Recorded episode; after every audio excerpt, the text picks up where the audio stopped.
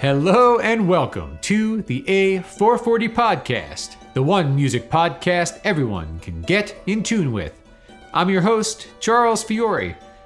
We're listening to Amber Green, a composition by Forrest Covington Jr., the special guest of today's episode and last week's as well. That's right, today we conclude a two part series, and man, it's been a ride. Now, if you're just jumping in for the first time, I highly recommend going back and listening to the previous episode and then coming back and checking out part two. If you listen to this podcast at all, you know that I am a fan of digression. If you can use any term to describe my conversational style, I think you would call it freewheeling. Part of the excitement of this podcast for me is discovering where a, conversation might lead, uh, usually somewhere unexpected. But uh, even within the parameters of this particular podcast, this conversation with Forrest Covington Jr. set a new benchmark, if you will, for digression and breadth of uh, topics covered. I hope you're enjoying it as much as I enjoyed uh, producing it for you. So, a little background on these episodes. I recently finished a book, uh, Music, Music After the Fall Modern Composition and Culture After 1989 by Tim Rutherford Johnson. Now, I'm not going to lie, this is an academic text, okay? It's dense. The typeset, uh, there's no blank space on the page. Uh, and the overall approach to the subject, I mean, it's not messing around. It's an exhaustive survey of modern classical music and worth the effort. We can't even really call this style of music classical anymore. Uh, other terms like art music or soundscapes are really more appropriate as composers use new technologies to explore not only the capabilities of classical instruments, but everyday sound as well, from, from the human voice to waves to urban industrial environments and more.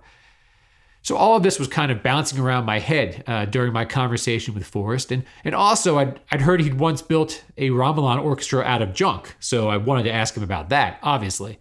Uh, and finally, I believe it's worth mentioning Forrest has a physical condition uh, that's only alluded to in the interview, not named, but this condition explains some of our conversation about how the act of composition, uh, of creation, has changed for him now that he's no longer a young whippersnapper composer with something to prove. Anyway, I really enjoyed this conversation with Forrest. I hope you do too. And as I said, we open this episode with uh, Amber Green. In just a couple of seconds, we'll hear some of Forrest's composition, O'Brien's Jig, and we'll close out the episode uh, later on with Forrest's composition, and Immorality, uh, setting the poetry of Ezra Pound to music. Enjoy.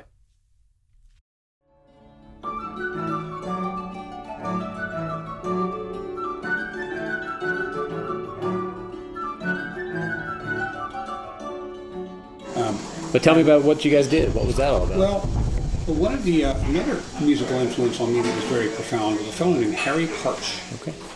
And I got into Harry Partch before Harry Partch was was very well known. Okay. I mean, literally, I, I, um, a friend of my father said, "Hey, listen to this. This guy makes all his own instruments."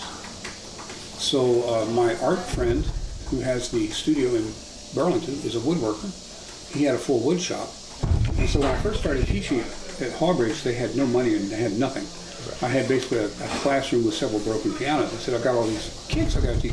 What do I do? Well, um, they were also throwing away old bookshelves, and all these old bookshelves had pieces of wood that were a certain size. So I thought about it for a minute and said, you know, I could make little four-string hammered dulcimers. And so that's what I did, and I called them twangers. And there were four notes that were, you could not play a dissonance on it. So once again, a little impressionism there. They were uh, four to six notes. I had made one that was 12 notes, um, but some of those notes were duplicated. And then I made little wooden mallets for them so the kids could play those and learn rhythm and and uh, and mostly rhythm and 90% rhythm. Music is 90% rhythm. Yeah. And so when I did that, I said, well, you know, uh, it'd be nice to have something to play along with these twangers. And now, of course, I had tuned and rebuilt pianos for years, so I had no problem building any of this. Gotcha. You know, so um, making a living again, right? Right, right. Uh, so I said, well, you know, I just I had some leftover conduit from the construction work in my uh, studio, so I started cutting that to length. So I looked up formulas and made like little four-note chime sets, and then it just kind of mushroomed from there. Nice. Next thing you know, I had uh, uh, wood drums, um, several different kinds of drums. I had uh, uh, metal drums, like uh, almost like steel drums made out of the bottoms of, of old gas cans, old jerry cans. Wow. And so, and I figured that, that since Hawbridge, the school had an, an aesthetic of, of environmentalism, I thought, what better than recycled materials to make a gamelan orchestra? And the gamelan method, the gamelan technique is an easy one to transmit. Okay. Um, everybody has their own rhythmic role and Okay. their own of notes. And so, you know, basically, you, if you're playing a certain instrument, you know what your role is. There's no confusion about that. So I see. you knew what to do. Uh, and uh, it actually turned out to be uh, rather uh, successful at first, as you know, when I had the time. Later on, in the years, a few years later in the school, they had to change to a different structure, and I didn't have the, the time scale possible to, to keep that up. I, I will actually s- either send you the video or uh, see if I can find the CD Oh yeah. that has that. On. Yeah, I'd love to. I'd love to see the video. The uh, I was. I got to have to admit, I wasn't familiar with that before. Uh, but Jonathan kind of sold me on talking to you through that uh, little anecdote. You know, and I, so I, I I'd never even seen a uh, gamelan orchestra before. But it's just hypnotizing. I can't. I can't get enough of it. Just watching other What I on think was YouTube and great stuff. was that when I did that, uh, I actually got in contact with, apparently it attracted the attention of somebody who did the gamelan orchestra at UNC. Oh. And s- so they said, you know, would your kids like to play in a real gamelan orchestra? I said, yeah, they would. Yeah. And so I was able to get some students from the school. I think the oldest was seventh grade right. to go over and uh, play. They were actually taught to play, and they already knew what to do. Oh, Right. okay, I'm going to play every two beats. I'm going to play every four beats. They already knew that because I had showed them that from the, you know, the gamelan method, if you will. Gamelan playing is a great hobby for a lot of people that otherwise don't know anything about music because once you know what your role is, you can go on forever. I see. That makes sense. Uh, yeah, because just watching an orchestra play, everyone like watching the whole thing it's very hypnotizing. But then the individual players are just then you seem to be doing their taking their responsibility for their role. on a you know. fairly simple formula. I mean, there's different variations of it, but the formula is, is that the higher the instrument is in pitch, the more notes it plays in a given time, the faster. And the lower the instrument is in pitch, the fewer notes it plays during the same time period, or slower. There, there, there- there may not be an answer to this, but are they are there um, certain time time signatures or like uh, things that are unique rhythmically about that kind of music? I mean, is that uh, Well, it, it sort of yes and sort of no. It works out to be what we would call four four most of the It's just time, 4/4, not yeah, always, yeah, yeah. because that they don't think about rhythm in terms of measures and bars. okay? Uh, they think about rhythm in terms of uh, intervals of time that they wait to do their next thing. And so sometimes I would have the kids just improvise on the gamelan, and I would say, "You play a note every three beats. You play a note every five. You play a note every seven, and things like that." So they just kept one, bam, you know. And sometimes when it worked, the results were awesome. They sounded very uh, almost minimalistic, like Steve something Steve Reich. Right. So it was almost like uh, instant minimalism. Just add Uh. water and syrup. Did you uh, did you compose for it? Your students? Yes, I did. you did. Yeah. Yes, yeah. in fact, the tape I sent you will be one because we would have these interdisciplinary units. Yeah. And one of them was Earth, Sea, and Sky. okay. And that was the year I made the Gamelan Orchestra. It's just recycled instruments. And so we actually did a piece called Earth, Sea, and Sky, Sweet. where uh, although the parts were written out, they didn't have to read them. Right. If that makes sense. I, would, does, yeah. I could teach them the part by rote quite easily. Did they? Uh, is there? Are those different musical scales as well that they're using uh, usually? Well, than what we didn't use gamelan scales Yeah. because those are tuned in non-Western ways. That's what I was gonna ask, yeah. To, especially to kids who were raised on Western music, it would just Yeah. sound terrible. For sure. So what I did was um, I basically uh, tuned the entire gamelan to the notes E flat, F, A flat, B flat, and C. Okay. Okay. A pentatonic scale with one note added for fudge factor. Does. Yeah. Now, what I could do is I had on some instruments, uh, I, some twangers, if you if a kid could read music, I would have an A natural available at the top, and if in other cases I would have a B natural available at the bottom. Uh, I made a uh, I made my own bass instrument for them, Huh. which uh, you'll see in the video. It, it looks like a tall, um, it looks like a wedge. So the kids called it the wedge Okay. because it was this big wedge shaped thing. I made that out of, uh, you know, the wound strings off a piano that I had salvaged. Neat. And so they were very low, and you actually had them play that with a bow. So not only could they play these twangers with mallets, they could pluck them and they could play them with bows. That's really cool. Um, this is just because I'm curious. Uh, what, when not necessarily part of the conversation, but uh, what um, like non-Western musical scales, like what's what are like? Um, are we talking like? So if you have like whatever A B C, they're in between those notes. I mean, the like Indonesian, Indonesian musical scales might be something in between, like what we're used to hearing, like thirds and fifths. You know what I mean? Is that Well, they're all derived from the same har- harmonic overtone series. okay? In fact, if you were going to say that there was some archetypal element to music, you would have to say that the physics of music that we hear derived from the overtone series. Okay. But you can derive notes from the overtone series that are not what we would call in tune with Western scales because Western scales have been modified to what's called the tempered system. Okay. So that otherwise, you know, if you know back in the Baroque, you could play something in C major, but then if you play, try to play in C sharp major, it would be all out of tune. I see. So the scale had to be tempered, and all 12 tones had to be equally spaced in order for music to work in all keys.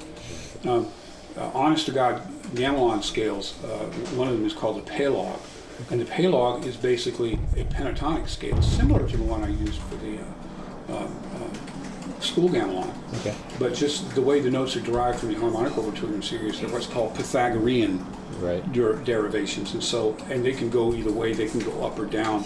It, it would be a very complicated technical thing to tell you. Oh yeah, about, this is great. Yeah. Um, if you going back to Harry Partch, Harry Partch worked out the mathematics of microtonal scales um, in huge detail in his book Genesis of the Music. Okay.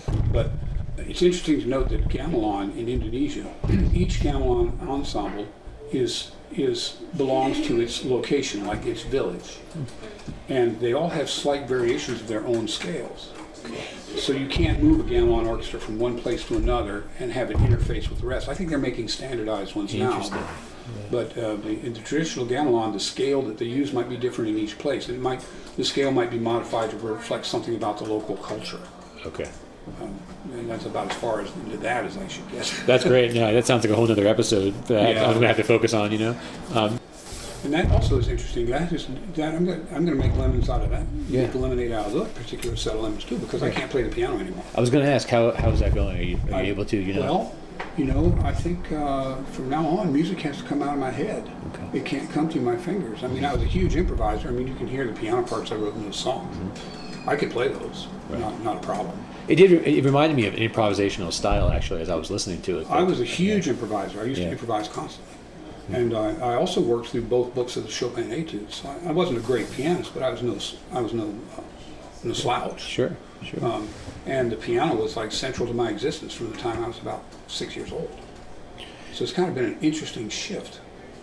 I, I suspect it's interesting as far as yeah writing goes because I mean if I had to suddenly stop because I, I always do first drafts longhand just it's just the way I work but if I had to suddenly stop doing that and talk like speak at every first draft it would probably change the, my entire creation process. Have you noticed a difference in how you're It's changing how I think about How you it. think it about actually it. makes me want to rely even more on the human voice. Mm-hmm.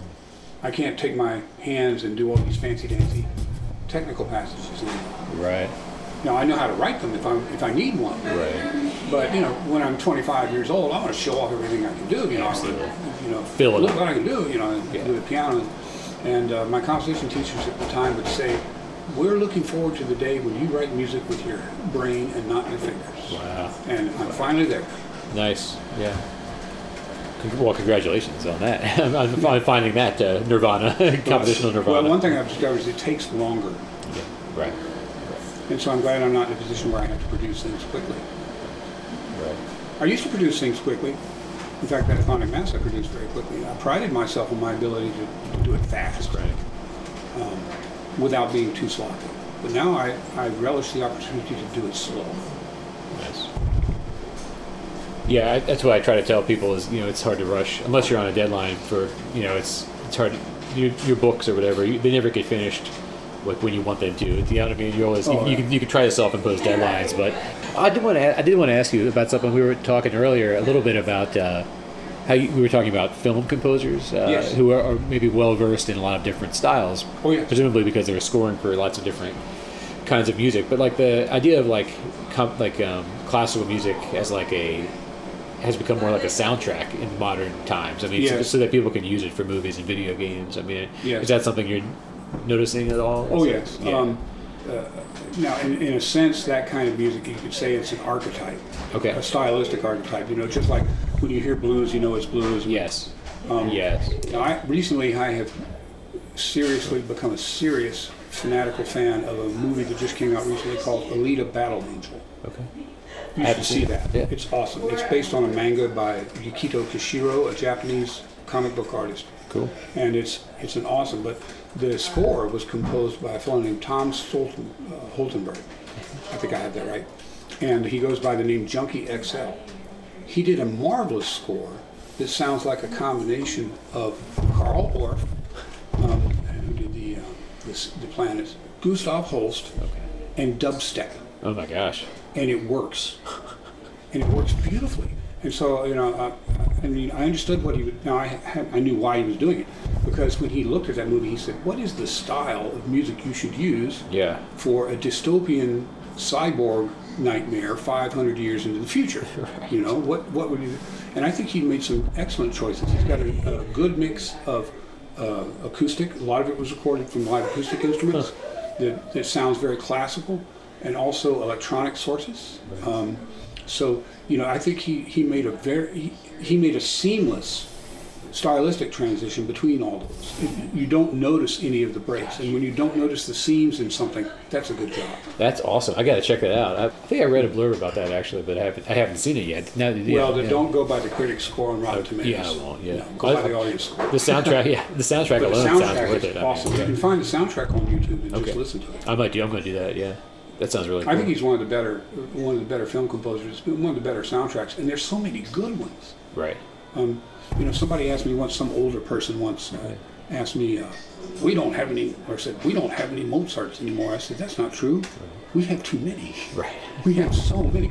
For instance, I think this era is the most, most, the biggest efflorescence of songwriting since the Elizabethan era, Yes. at least. I mean, there are the, the number of of top ranked songwriters just the simple song forms out there. It's just and there's a new one along seems like there's a new one along every year. Now they run the gamut from you know the most serious minded to the most you know bubblegum but. Right. And, and, the, and the nice thing is now that you can basically, um, I mean, someone was asking me the other day, like, what, what the, if there's any good popular music anymore, you know? oh there's so much And there's so much, but also I was like, I don't really know because I sort of like I curate my what I listen to so heavily. Like I what I listen to is so specific. I never like I just all my playlists are custom for me. Like I don't know. I don't even know what the is kids popular. well both my own uh, my So- own daughter as she grew up and the kids at the school have, have brought me back into that Yeah, cool, out yeah. there Right. and uh, some of it is there's always dread sure. but some of it is a lot better than you would think.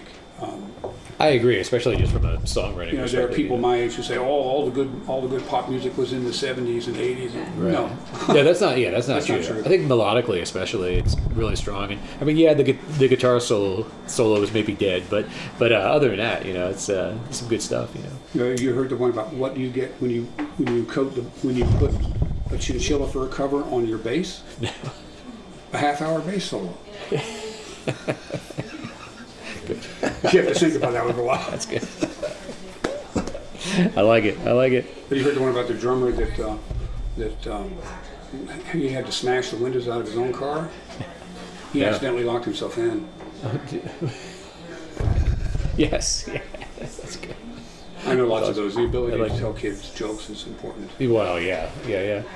I just saw a good. There was a good cartoon in the uh, New, York, New Yorker I was reading today. It was uh, it had the drawings of, a, of like a violin, a viola, a cello, and an upright bass, and it said like a musician's perspective, and it said violin, viola, cello, bass. Then, like a like a listener's perspective, violin, bigger violin, bigger violin, bigger violin. You know, just Yes. like you know, like we don't know, you know, unless you you know, it's all violins, you know, unless you know Have you seen the, the meme violin, saxophone, and a TV? No.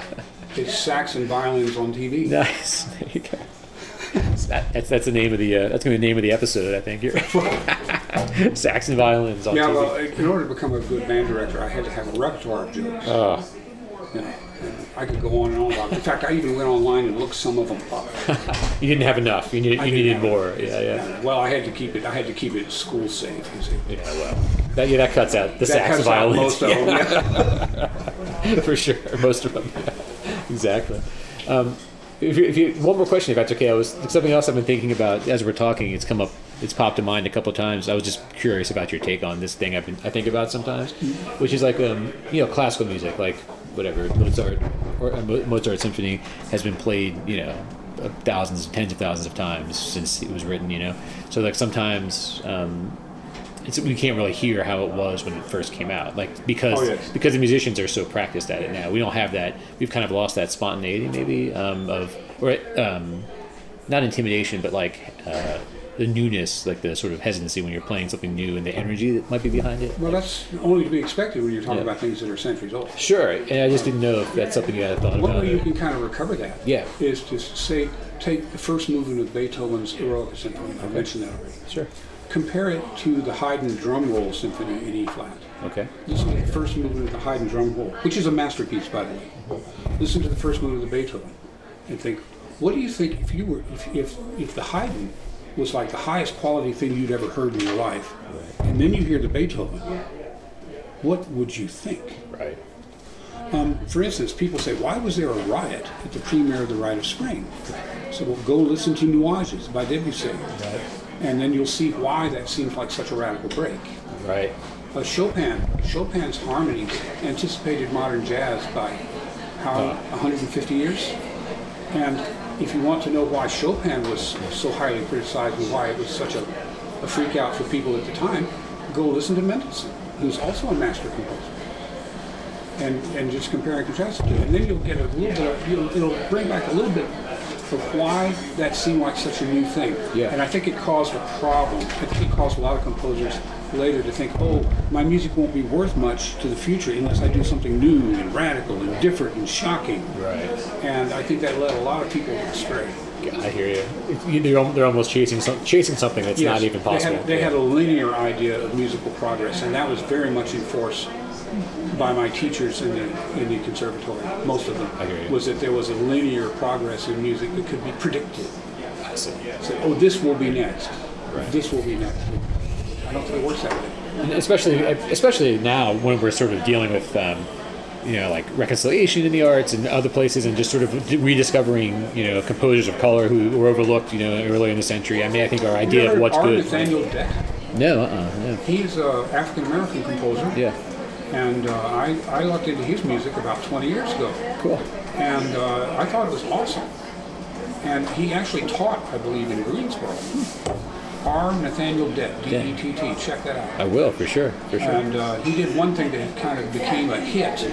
That was kind of like a, almost like a ragtime two-step thing. I can't remember the name of it. But that's how he attracted attention in those days. He finally, like Scott Joplin, you had to do a hit before you, if you were if you were an African American, you had Yeah. to do something that was a, a hit before anybody paid you attention. absolutely that's cool yeah well, and then yeah so we just sort of reevaluate what's good and what's important as history Yeah, progresses you. A, I uh, there are things on YouTube about that. I'll send Cool, you. yeah. I can't remember the name of it. It was something two-step or something like that. Nice. It was a. I think it was called Juba, and it was a, just a fun, rollicking, uh, lively, joyous kind of thing. Actually, there's a competition every year for the Charles R. Robb Foundation. Okay. I've never entered it, and I'm tempted to. What he he during between the years about 1920 and 1945, he went out in the West, Yeah. New Mexico and Arizona, and recorded the music of Native American tribes, those that were left. wow And he donated all these recordings to the University of New Mexico. I think it's New Mexico. Okay. And every year they have a contest where you submit compositions based on on something from their archive cool and uh, they had they had songs for every stage of life. They had songs for different animals. They had coming of age songs. They had old age songs. They had dog songs. You know, buffalo songs. You know, if, if Yeah. there was something in their environment that was important, yeah they had songs about it. Kind of like a, a Native American Rule 34. can you, uh, can you can you access are those online or Yes. those, they are okay. Yes, uh, I, I, that's another link I'll send you. I Yeah. have that bookmarked. cool you please do I'm that going to enter that. That sounds amazing. That would that sounds like a good way to blow a work day for Oh, sure. oh yeah. Oh yeah. if not two. Yeah, I love that kind of stuff. Yeah, just um, get back to the kind of roots. It's great. I, Well, yeah. uh, I listened to it enough that it, it confirmed something I had long thought about musical phraseology, about how a musical phrase, especially a sung one, seems to start with more energy and then go down because you're, Right. you're running out of breath, right? As you sing a phrase. So the Native American songs will start on a tone that they chant and then they'll go down and relax as they run shorter breaths. So the pitch will go down, and they'll be followed by another phrase like that. And this reminded me very much of some of my studies of the medieval chant literature. Oh, sure. And it's based, once again, you know, you get this musical phrasing from the capacity of breath. Because they had to breathe. The, the monks breathe. had to breathe at a certain point. Yeah. And um, now, when you write for brass instruments, that's another thing useful to remember. One of the reasons I'm using such a large brass section in, in the piece I'm writing now is to give them a chance to switch off because you can exhaust yourself so quickly playing a brass instrument. So yeah. we associate going up in pitch with an increase in tension, That's right. going down in pitch with a decrease in tension. Right. Because if you saw somebody on across the room and you holler at them, you're increasing the breath pressure. You're, you're actually you have to increase the tension in your vocal cords and your lungs to make the louder sound to get to them, Sure. and it's probably a higher pitch sound. Whereas if you're talking to someone like I am to you, Yeah. the phrase may start and then fall because you know I don't have to shout at you, and the, the breath goes down. And I think that I don't know how, but I'm sure that plays into Oriental languages that are tone languages Yeah. as well. What are what are the Native American scales like music uh, musically? I don't, I'm not sure I can really even imagine it, Uh, they how were it not sounds. necessarily conscious of specific scales. Yeah. Um, they, they had a lot in common with some other um, pre-tech, I won't say primitive, I'll say pre-technological peoples. Yeah. Uh, for instance, the Yanomami would have flutes, and they would not have a scale. They would take the flute and blow it before they had any holes in it, and then the spirit of the flute would tell them where to put the holes. And so each each instrument had its own scale, which was supposed to represent its own spirit and its own voice. And what's That's amazing about that is that it's, it's not that they're dissonant sometimes, it's how harmonious they get sometimes with this. Because I don't, I don't think they had any idea or any care Yeah. about a scale. It's just this, oh, there's a little there's a little indentation of the wood here. It's telling me to drill a hole there. It's things like that. And so they would make an instrument based on the spirit of it. That also goes for bone instruments. They would make those because they would try and represent the spirit of the animal from which the bone came.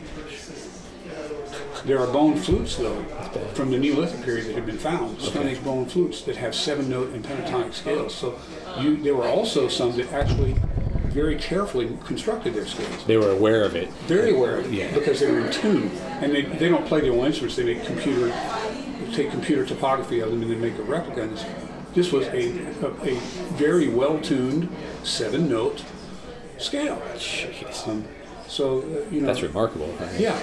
Well, I don't think it's remarkable when you think that these were people that all they had to do all their lives was use their ears as a sensory organ to study the environment around them, which is something we've lost, That's a good point. an ability we've lost. Yeah.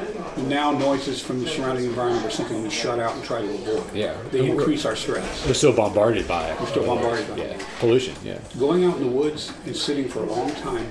I'm going to write a piece, I've got ideas for it, called the Woodlands Poem. Yeah. It's going to be based on the idea that you go out in the woods somewhere and you sit down for a whole day and all you do is listen to everything that happens. Right. Somewhere where there's no human noises, there's no, you know, anthropomorphic uh, pollu- noise pollution, Sure. you know, and you just sit and listen all day. And, and, and I've, I've done that a few times. I've done it enough to know that, that it, it's almost like the sounds of a day, like a summer's day, are the movements of the sound.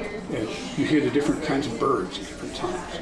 Different kinds, different animals move at different times. Right. Um, you have thunderstorms in the afternoon. Beethoven, in his Pastoral Symphony, I think he, he did some of this too, and, and did his best to to uh, Recreate. describe it. I think on like a personal level too. Like I, I've noticed, like I, I'm a, I run a lot, and like I, um, especially Run. like especially in the woods. Like I've noticed Yeah. like how much I'm listening. I really am listening more than I'm doing anything else because you're listening for snakes, and like if you're on the road, you're listening for cars. You know, but but your hearing is can really be like finely tuned, and mine is sometimes because I, I can recognize if a car is behind me or a mile off. You know, I mean, you learn to rec- if you train yourself, you kind of can reclaim that skill. But I don't think I would have that otherwise. You know, Well, like the environmental noise pollution in a modern technological society Yeah. is so bad that people lose their hearing. And I've lost a good portion of my Right. hearing by the time I was 50. I had lost most of the high end of my hearing. I don't Jeez, think yeah. that happened to people in the past. and certainly they were able. It, I just feel like every noise is just it's just so They constant. have cars Yeah. and power tools and you know machinery and loud blaring music. And Everywhere you go, yeah. So. one thing I would tell the kids is I would show them a little uh, video on what happens to your ear when you get in one of these cars with the bass things, you close all the windows and go. Yeah, yeah. You know, they're gonna they're gonna have hearing aids when they're 30. Because your eardrum or whatever Yeah, is. there, uh, there's a difference between volume of a sound and sound pressure level. okay. Sound pressure level is about how much air is being moved, and if you have that in confined space, it's literally doing this to your eardrum. Gotcha. It's not even a sound; it's a physical push. You know? Yeah. So we do a lot of damage to our hearing. Um, that's one of the reasons I decided after I left Cleveland that I would never live in a city anymore. Right. Right. Just Sirens. the noise, yeah. Yeah. The sirens. Yeah. Well, they also induce anxiety yeah. Big time. over time. Not necessarily, you know, I, I- don't get anxious when I hear a siren, but if all I hear is sirens for six days, you know, like I want to get out of there. It's funny. Uh, it's uh, it's leaf blowers for me. Like Leaf some- blowers something about that awful. is so distracting. I just can't. Yeah, they're, they're I a can't wide get over spectrum it. sound. From, Oh. Yeah, they're- You, especially if they're starting and stopping it over and over again, it's just like I can't. You know, It's it's, fingernails on a blackboard with a terrible. diesel engine. It's yeah. And that's our show. Our shows. Uh, thanks again to Forrest Covington Jr. for taking the time to talk with me and letting some of his work be used on these shows. If you want to learn more about Forrest, you can visit www.forrestcovington.com. That's two R's in Forrest. Thank you too uh, to poet Jonathan Farmer, who connected me with Forrest. Jonathan always has a sense of who plays well with others. Uh, finally, thank you all for listening. Visit us on the web, a440pod.com. Follow us on Facebook and Twitter at a440pod, and let's jam again soon.